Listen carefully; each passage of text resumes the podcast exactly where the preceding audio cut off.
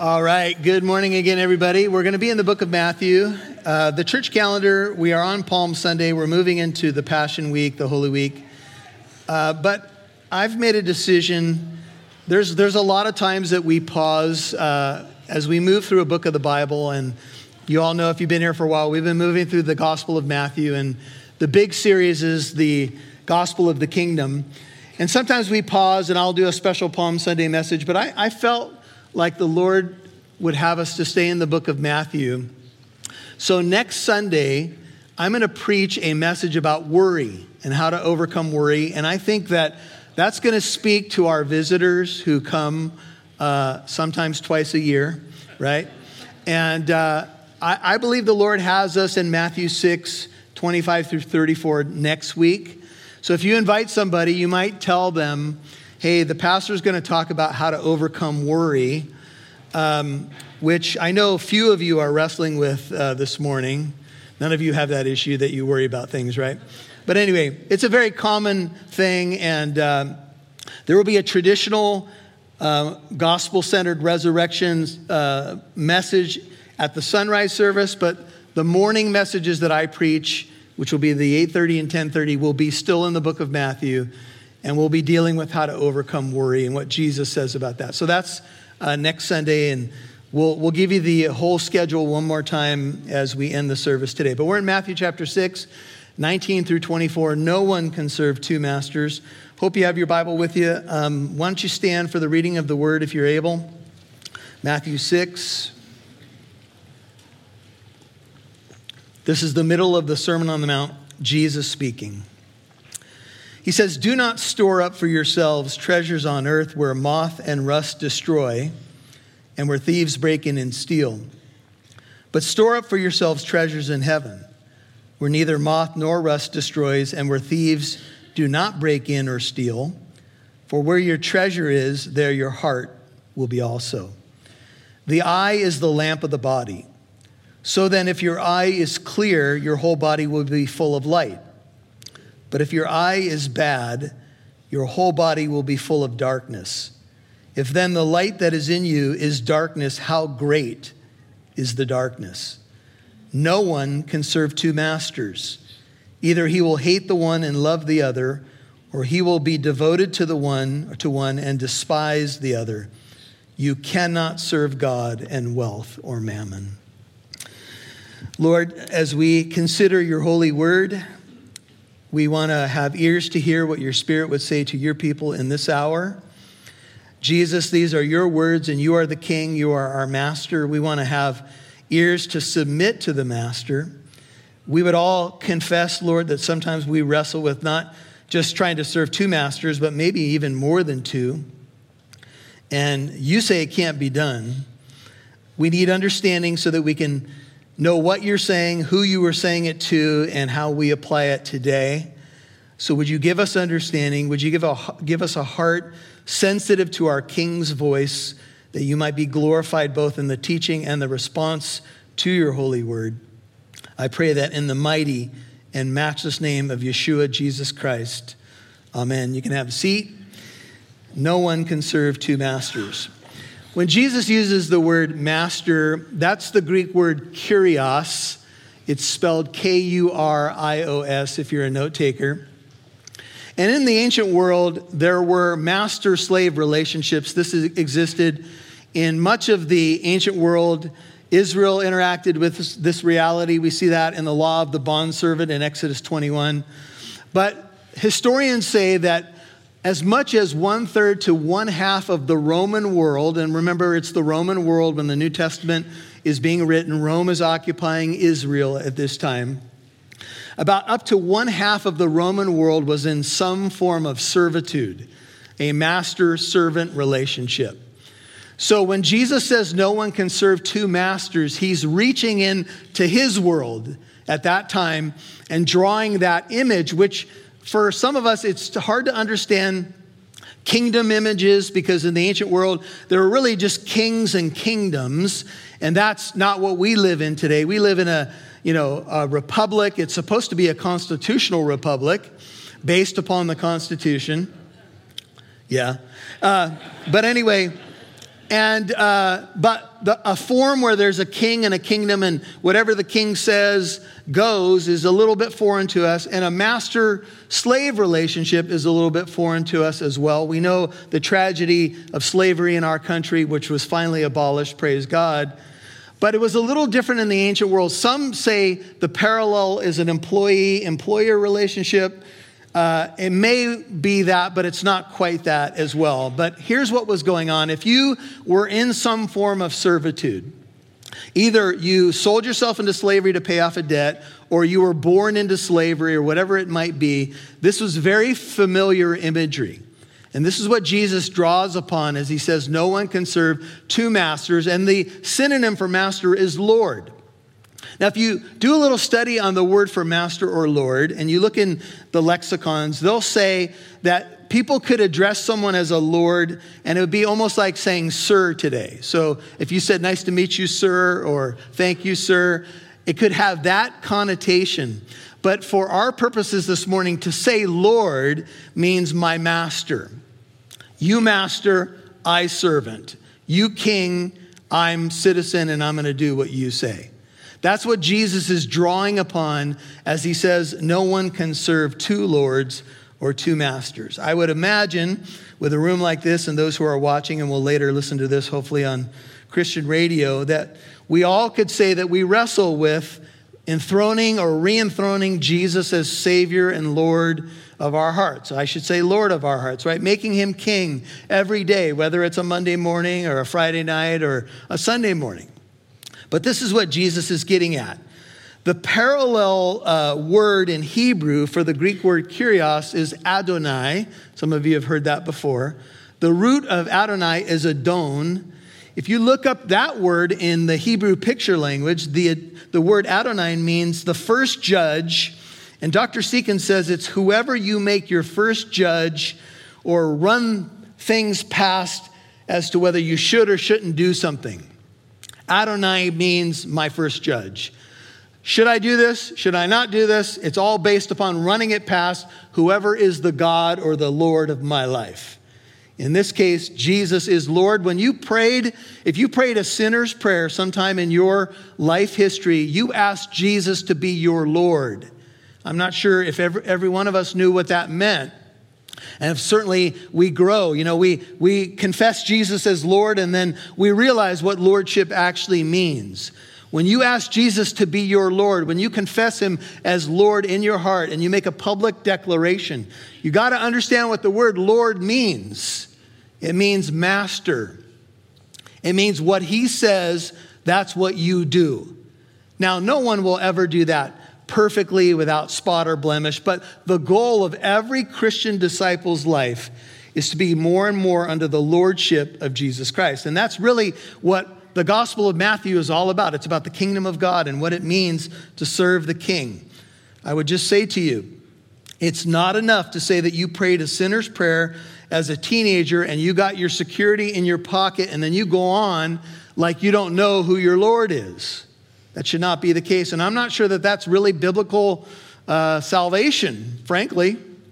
Yes, we're saved by grace through faith. It's a gift of God, but there's an expectation that there will be fruit from a genuine transformation. If Jesus is your Lord, I would imagine that there would be a trajectory of his lordship being shown in your life. Amen?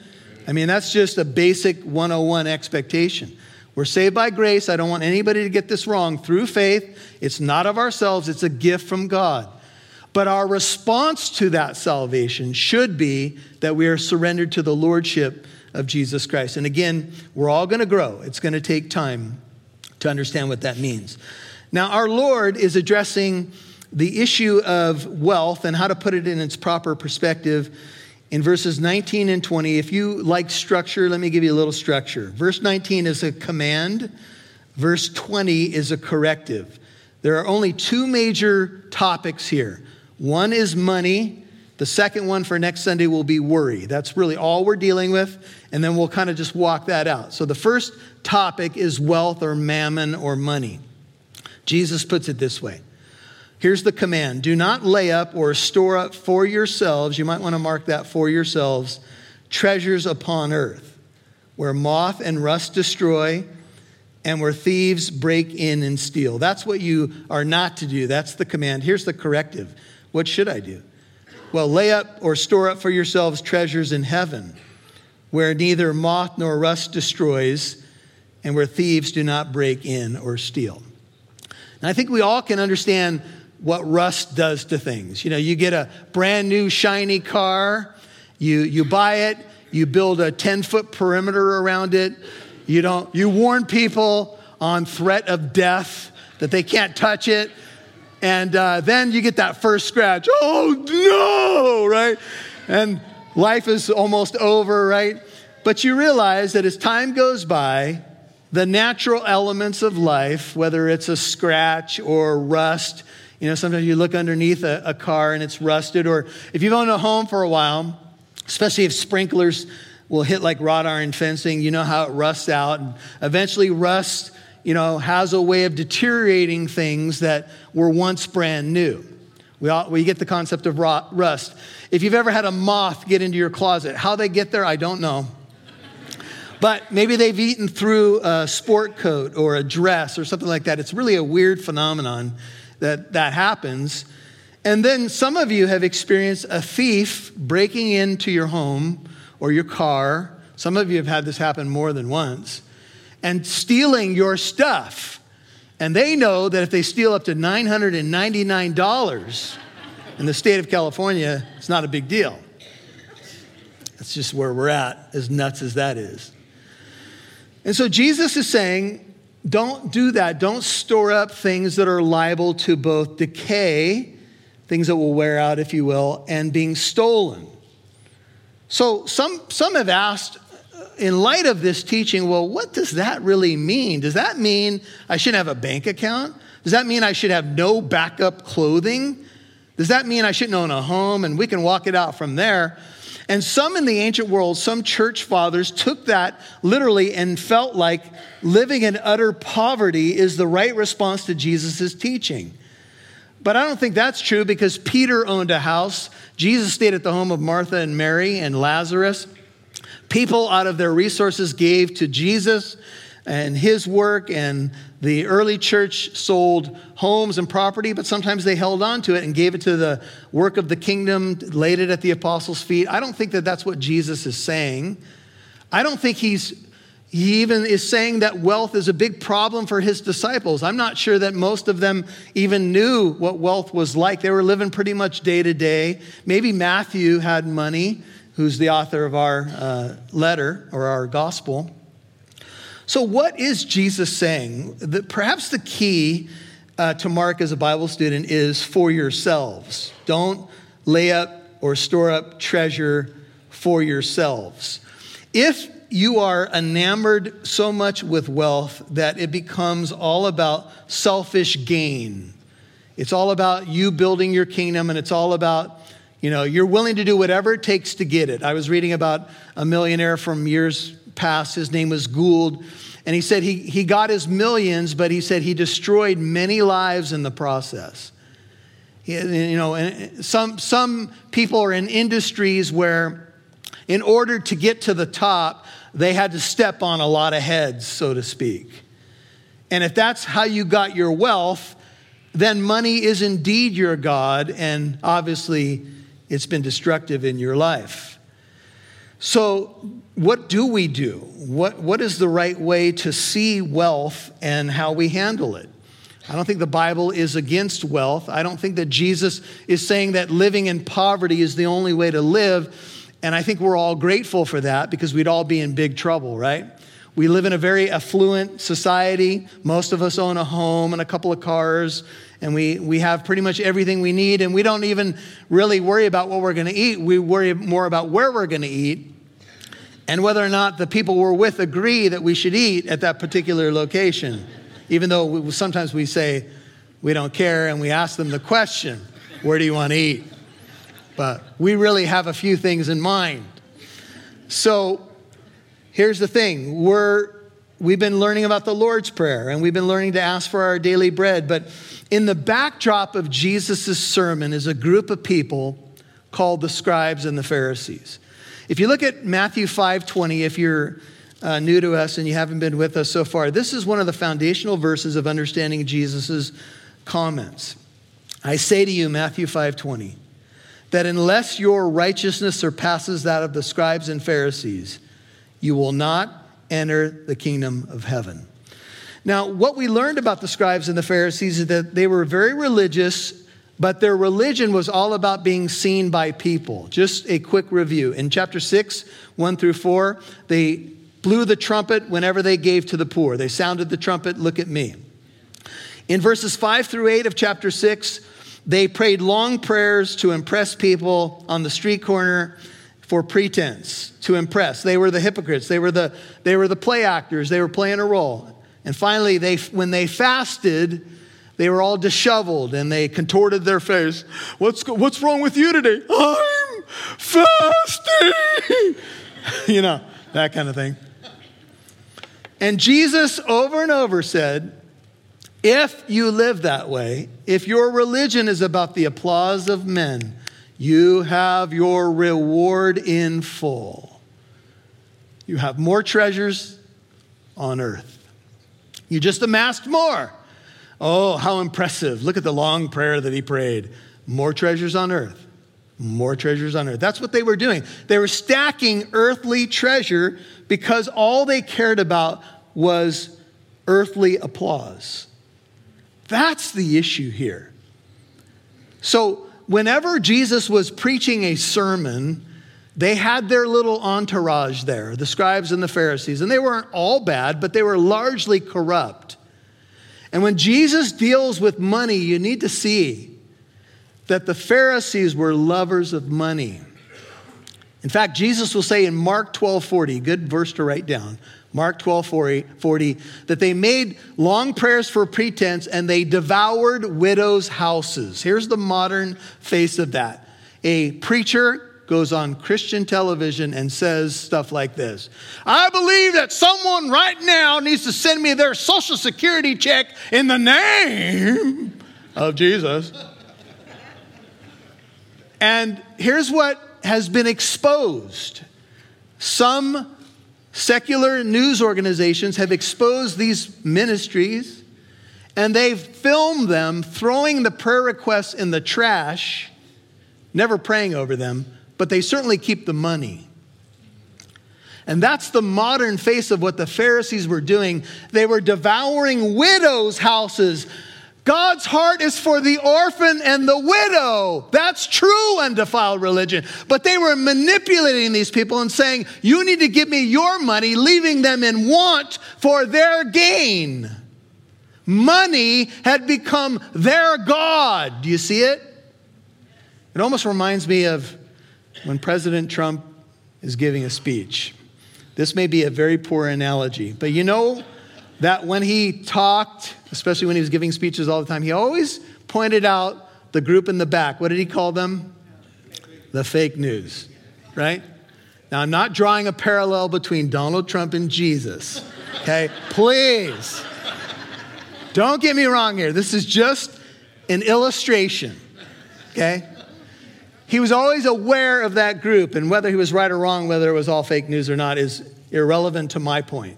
Jesus was always well aware of the group standing there. And so his words often were targeted at them. It doesn't mean they're not a warning for us, but he's probably specifically having them in mind, which I think is helpful so that we don't go to the extreme in responding to this, but I think the warning still sits there for the modern disciple. We got to be careful because this is what our Lord said, and we live in a very prosperous land. We suffer from a uh, virus called affluenza. Some of you will get that later. So, what do we do? And here's the, here's the bigger question, I think, for anybody who's looking at this How does one store up treasure in heaven? How do you get it there? What does that mean? I, I understand, you know, putting extra food in a pantry or saving up for retirement, that kind of stuff. But how does one store up treasure in heaven? Let me just give you a couple of things uh, to keep in mind. Number one, The book of Proverbs points out the ant as an image or an illustration. And the lazy person is told to look at the ant, Proverbs 6 6, observe his, her ways and be wise, which having no chief officer or ruler, speaking of an ant, prepares her food in the summer, gathers her provisions in the harvest. Ants will put away the food so they have it when they need it.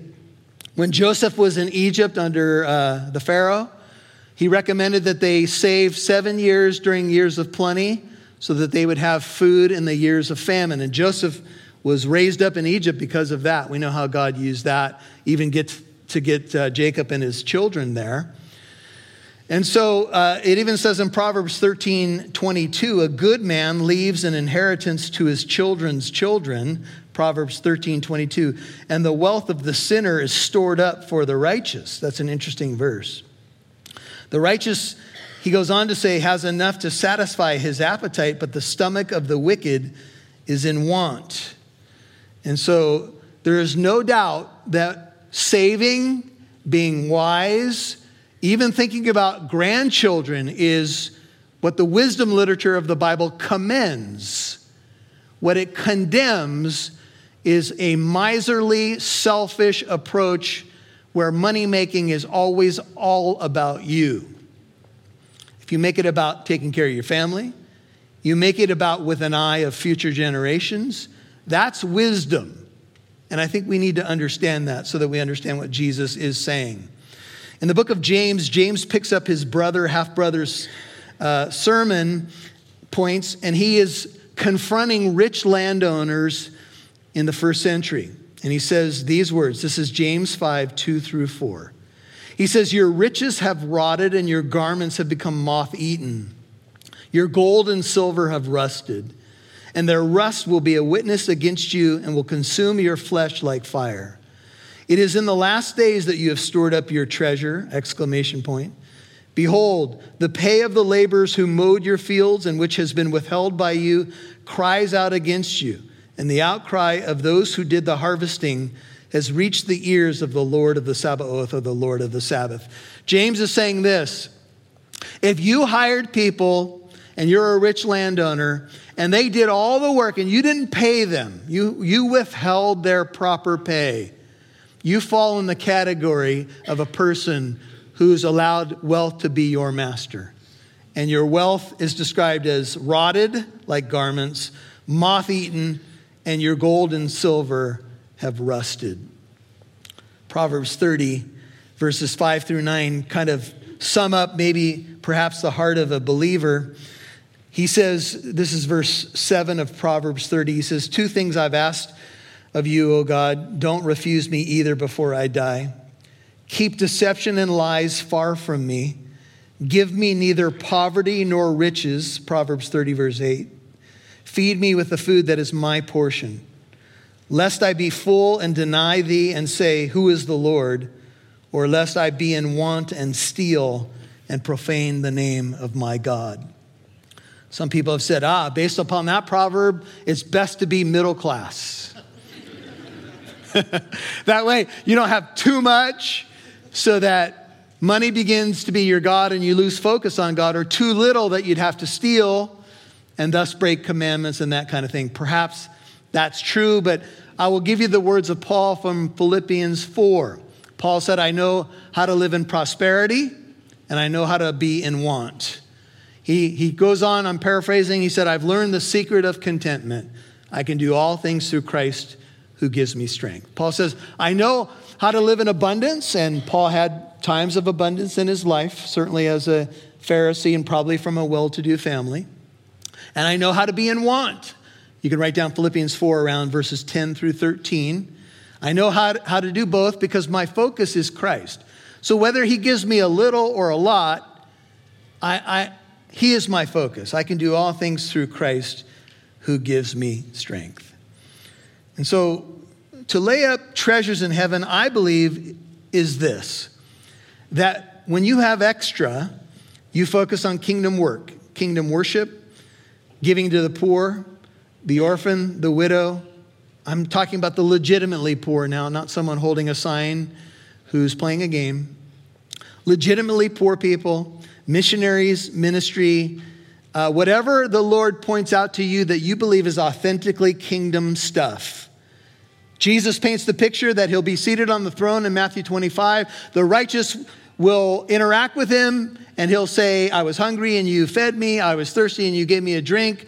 I was naked and you clothed me. I was hungry and you fed me, etc. I was in prison and you came to me sick. You visited me. When did we do this? When did we do this?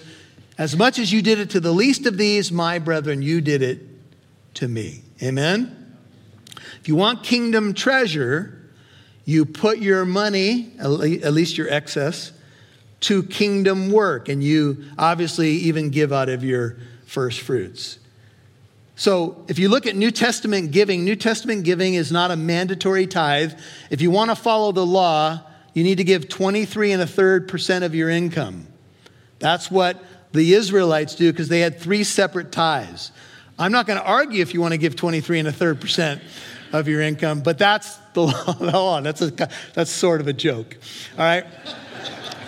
You're not under the law. But here's what the New Testament teaches it's a free will gift. And somebody put it this way My life, I open up my hands to God and I say, Lord, put into my life and take out as you would will. And if some, something comes across my life, and let's just say it's a need of, of a missionary or uh, recently, we had a ministry we support where Corey was talking about sex trafficking all around the world. And you want to give to that. Some of you have supported uh, individuals in different countries and you have their picture on your fridge and you, you support them to go to school and you keep food on their table. That's all kingdom treasure. And here's the good news about kingdom treasure there's no rust, it doesn't wear out, it's protected from thieves or robbers, and no one can ever take it away from you. Amen? Now, sometimes we say we get a championship, maybe we're holding up a trophy and they do the interview. No one can ever take this championship away from us. But we know as sports fans, we'll be talking about next year the next day. Or someone might say this I got a college degree and no one can ever take that away from me. And that's a good thing. But here's something that no one ever can take away from you kingdom treasure. And everything that you've done for the kingdom of God has been calculated in heaven. And when you get there, you will be rewarded for it. Your reward in heaven will be great. So let me ask you how do you think your kingdom rewards are looking? Where is most of your focus of your life? We all have to ask that. Warren Wiersbe sums it up by saying, Nowhere did Jesus magnify pro- poverty or criticize the legitimate getting of wealth. God made all things, including food, clothing, and precious materials. God has declared all things he made good, Genesis 1:31. God knows that we need certain things in order to live. In fact, he has given us all things richly to enjoy. That's from 1 Timothy 6. And when Paul instructs Timothy, he says, This is what you should say to wealthy people in your congregation. He says, Instruct those who are rich in the present world not to be conceited, 1 Timothy 6, 17 through 19, or to fix their hope on the uncertainty of riches, but on God who richly supplies us with all things to enjoy. Instruct the rich to do good, to be rich in good works, to be generous and ready to share storing up for themselves the treasure of a good foundation for the future, so that they may take hold of that which is life indeed. We all have heard the joke you don't see U Hauls being pulled by hearses, right? When a coffin is in the back of a vehicle, there's no hearse being, or there's no U Haul behind it because you ain't taking anything with you. All you're taking is what you sent ahead in kingdom treasures. Amen? You're going to leave it, and your family is probably fighting over it before they put you in the ground. and all God's people said, Yeah. You know, two things that will probably happen after you're gone.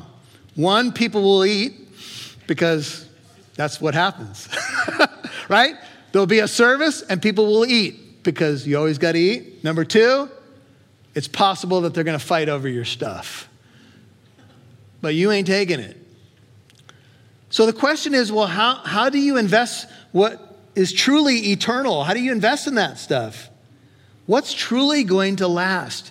People are storing up wrath for the day of wrath if they reject Christ, but kingdom citizens are storing up reward in heaven when they will hear, Well done, good and faithful servant.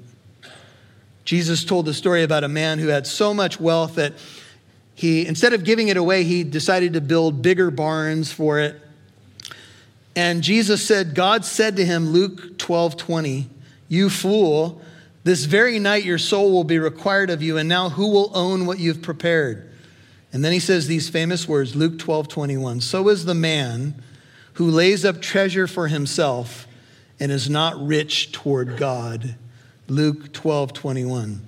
Here's the heart of the matter it's verse 21 of Matthew 6. Jesus says it For where your treasure is, there will your heart be also. There is a definite link between what I value the most and what I invest in, right?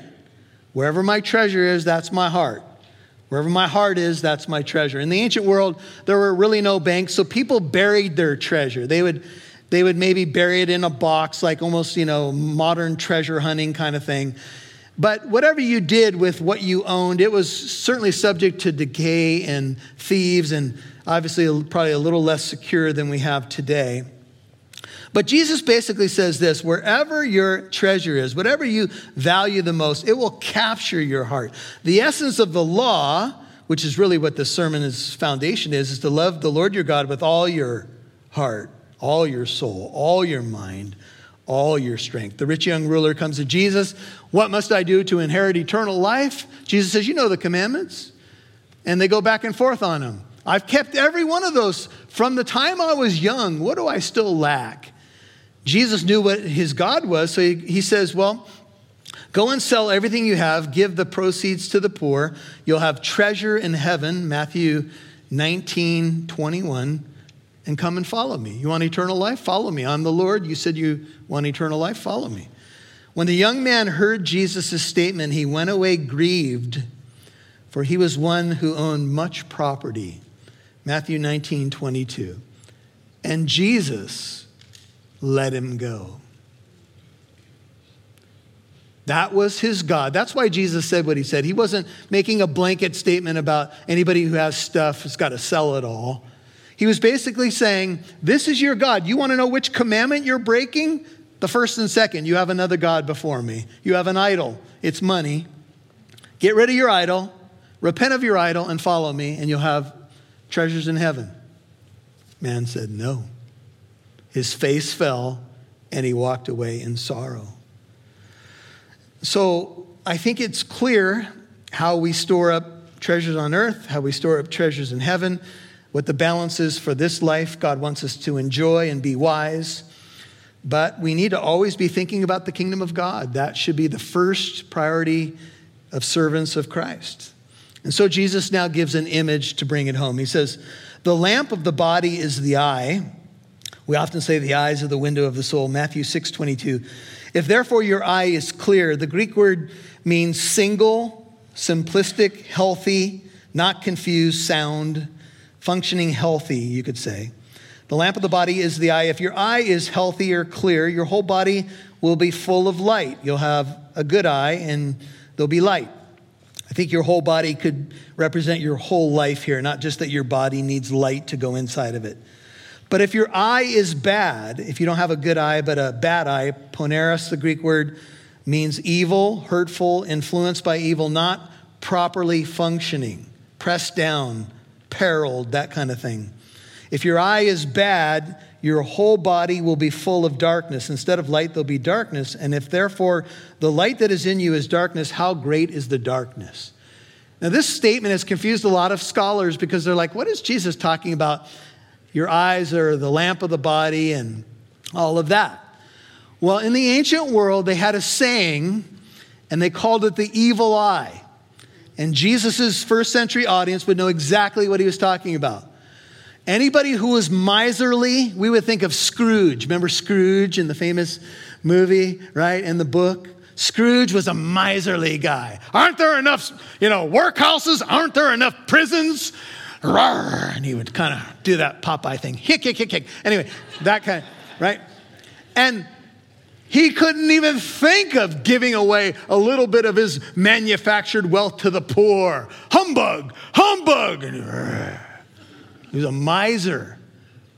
Scrooge had the evil eye, and he was full of darkness. He could care less about his fellow man.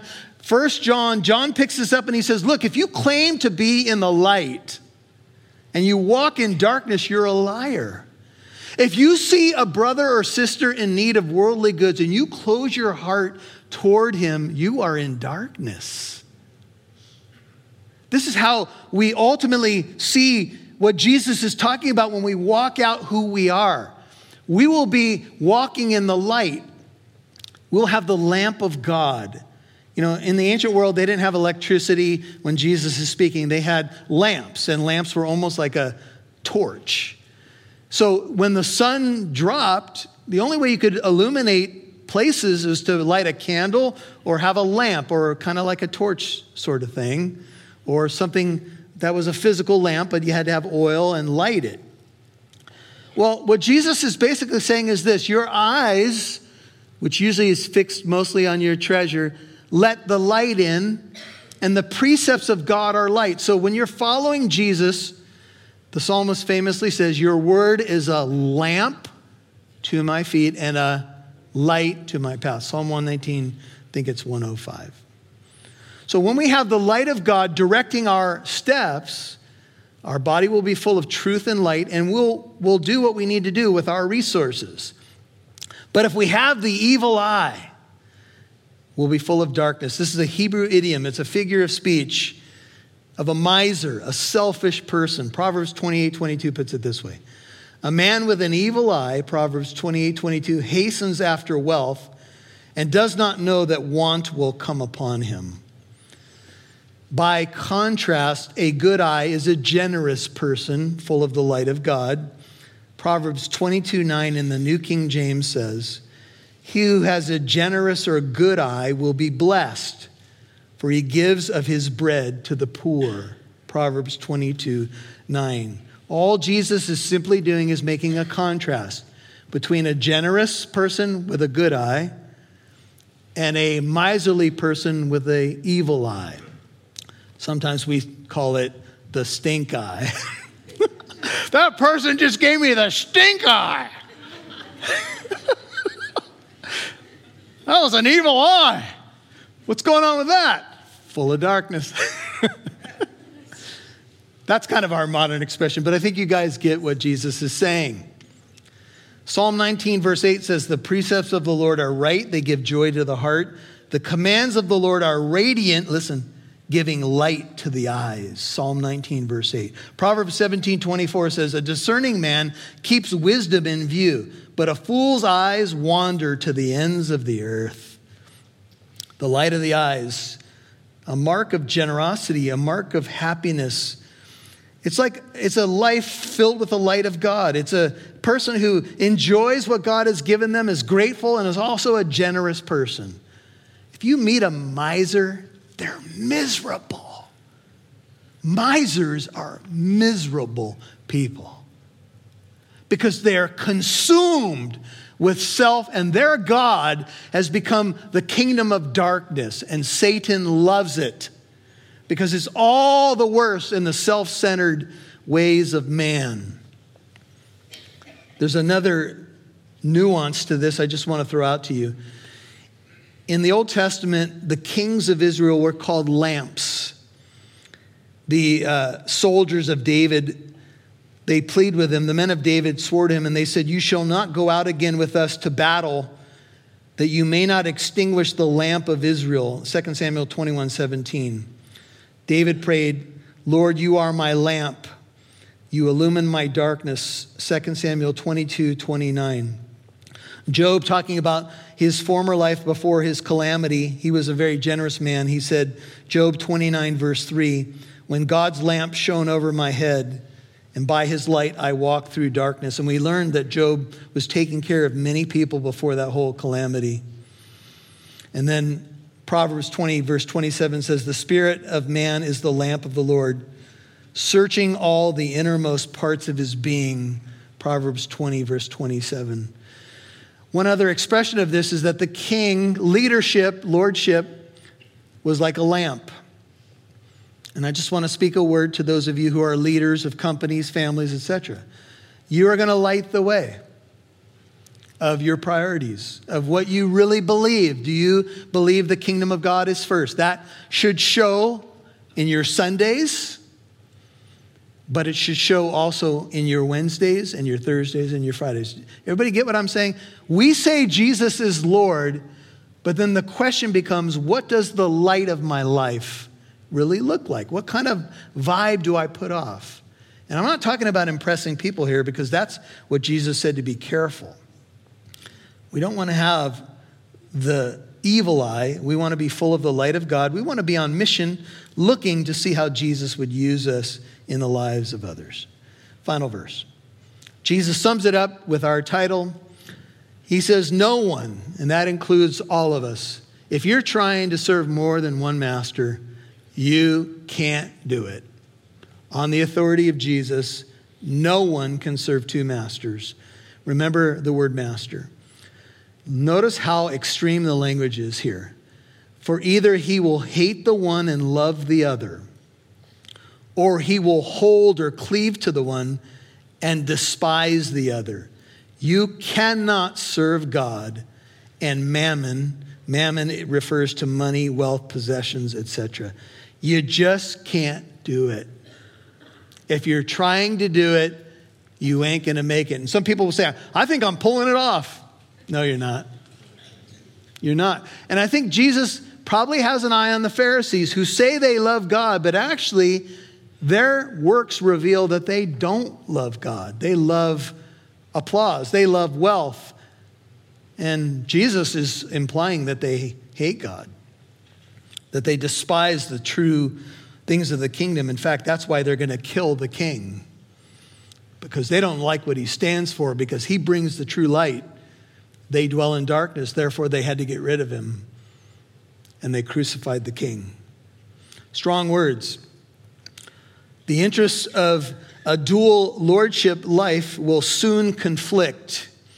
I don't think that this means that you can't moonlight on your job you know, you have a day job and you moonlight at night. I don't think that's what Jesus is saying. I don't think Jesus is talking about 401ks or investing or anything like that. I think he's talking about who is your God? Who is your Lord?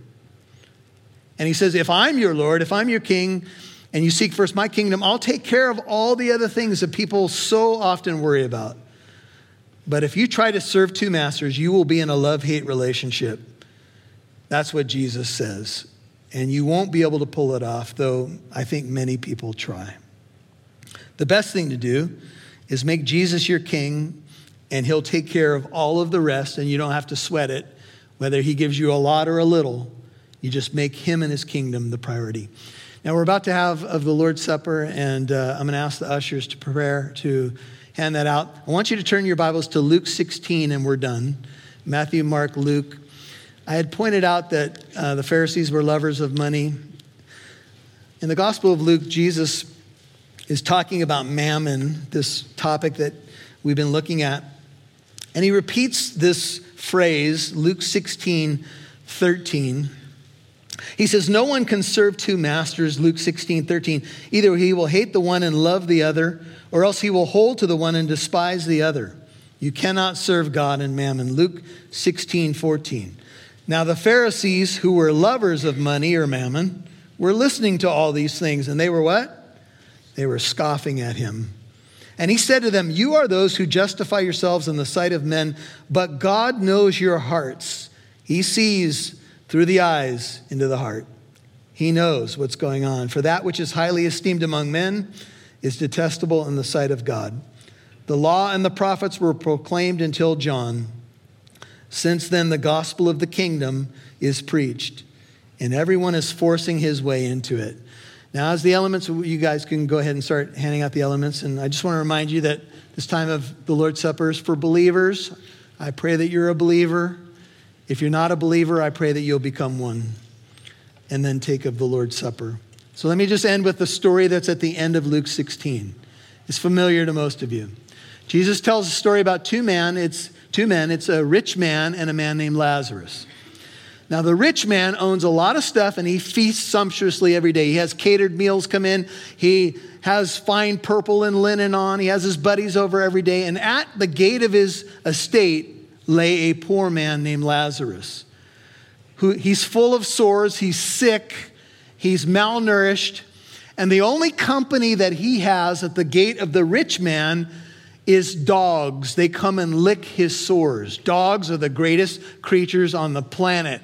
All God's people said, cats are definitely in question. All right? But we leave that for the, leave it alone because it could divide the church. All right, but anyway, so here's the thing. So both men die in the story that Jesus says, he shares. The poor man ends up in Abraham's bosom, next to Abraham, the father of the Jewish people. The rich man ends up where? In Hades and torment. And he's crying out that someone will just put some water on his tongue. And he could see Abraham across the barrier and Lazarus there. So he begins to have a dialogue with Abraham, and Jesus is telling the story. And he, and he says to him, Father, Abraham, do you hear those words? He's a Jew. Father Abraham, have mercy on me. Now, this man is a Jew who was wealthy, who lived up the high life at the expense of the poor man at his gate. Who do you think the story is about? Probably a rich Pharisee. Who they, they might conclude hey, if I was religious, impress people, and wealthy, and I had a bunch of material possessions, I'm blessed by God, right?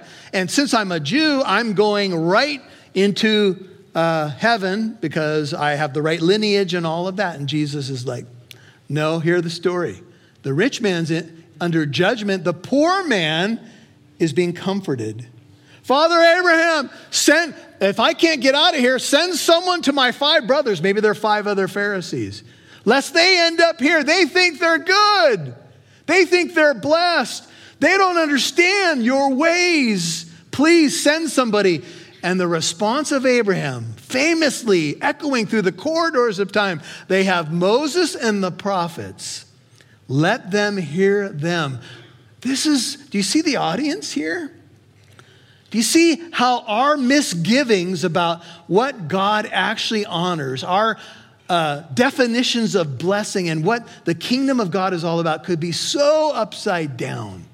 Our culture uses the words blessed and all that stuff and often comforts themselves in, I'm fine with God. I, am sure so and so is good and looking down and all of that stuff at us right now. But, folks, we can't have this wrong. We can't serve two masters. Amen? Jesus Christ is Lord to the glory of God the Father. And one day, every knee will bow.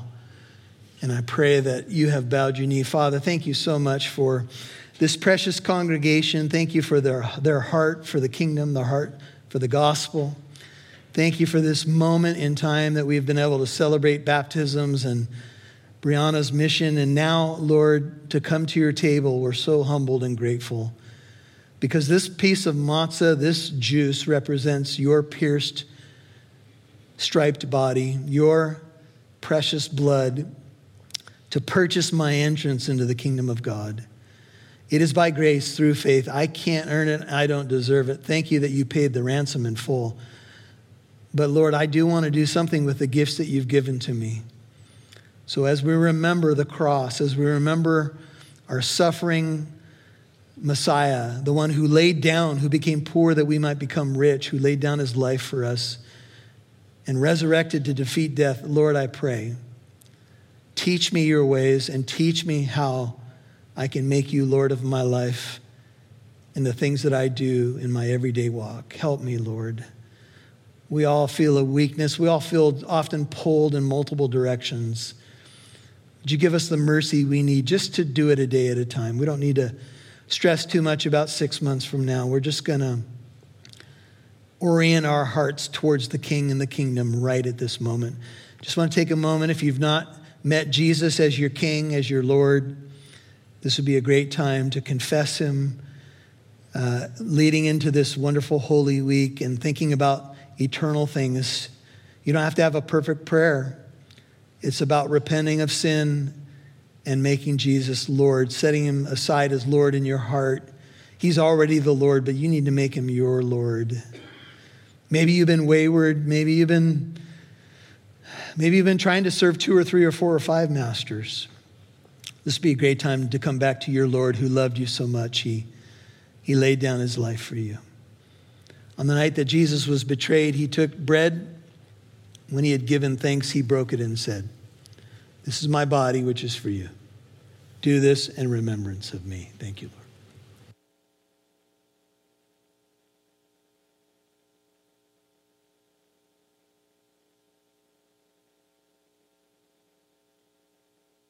In the same manner, he took the cup after supper, saying, This cup is the new covenant in my blood.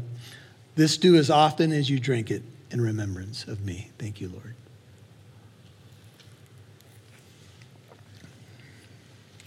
Would you stand for the last song? You got something?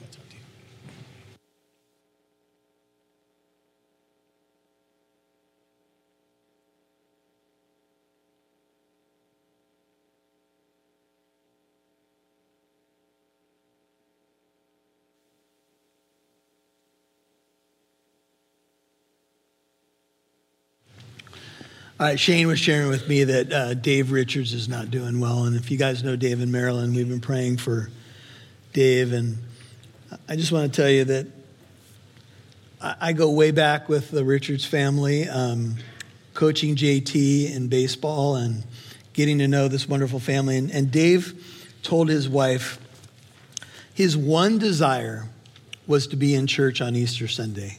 He's been he's battled cancer and um, I think this is his third round with cancer. And he's been an amazing example through it all. But we just, we just found out he's in the ICU and, and not doing well, and he may not, he may not make it. But I, I just want to take a moment as we close. We will sing the final song. I know Shane's going to try to get over there right away, but let's just pray for Marilyn and the family. Oh God. The relationships we make along this journey are precious. We know that even at this moment, you can heal Dave. And we're going to ask in faith that you would extend your mighty hand and heal his body. I know he believes in you. I know Marilyn does. I know the entire family has faith. But whatever you do, Lord, you're a good father, and we're just going to ask that your mercy would be all over the situation. Whatever way this goes. Thank you for the hope that we have in Christ and eternal life. And I pray that um, the Richards family would be experiencing extra measures of your grace as they walk through this. And I pray that your presence will be very tangible to them. Lord, I ask that in Christ's name. Amen.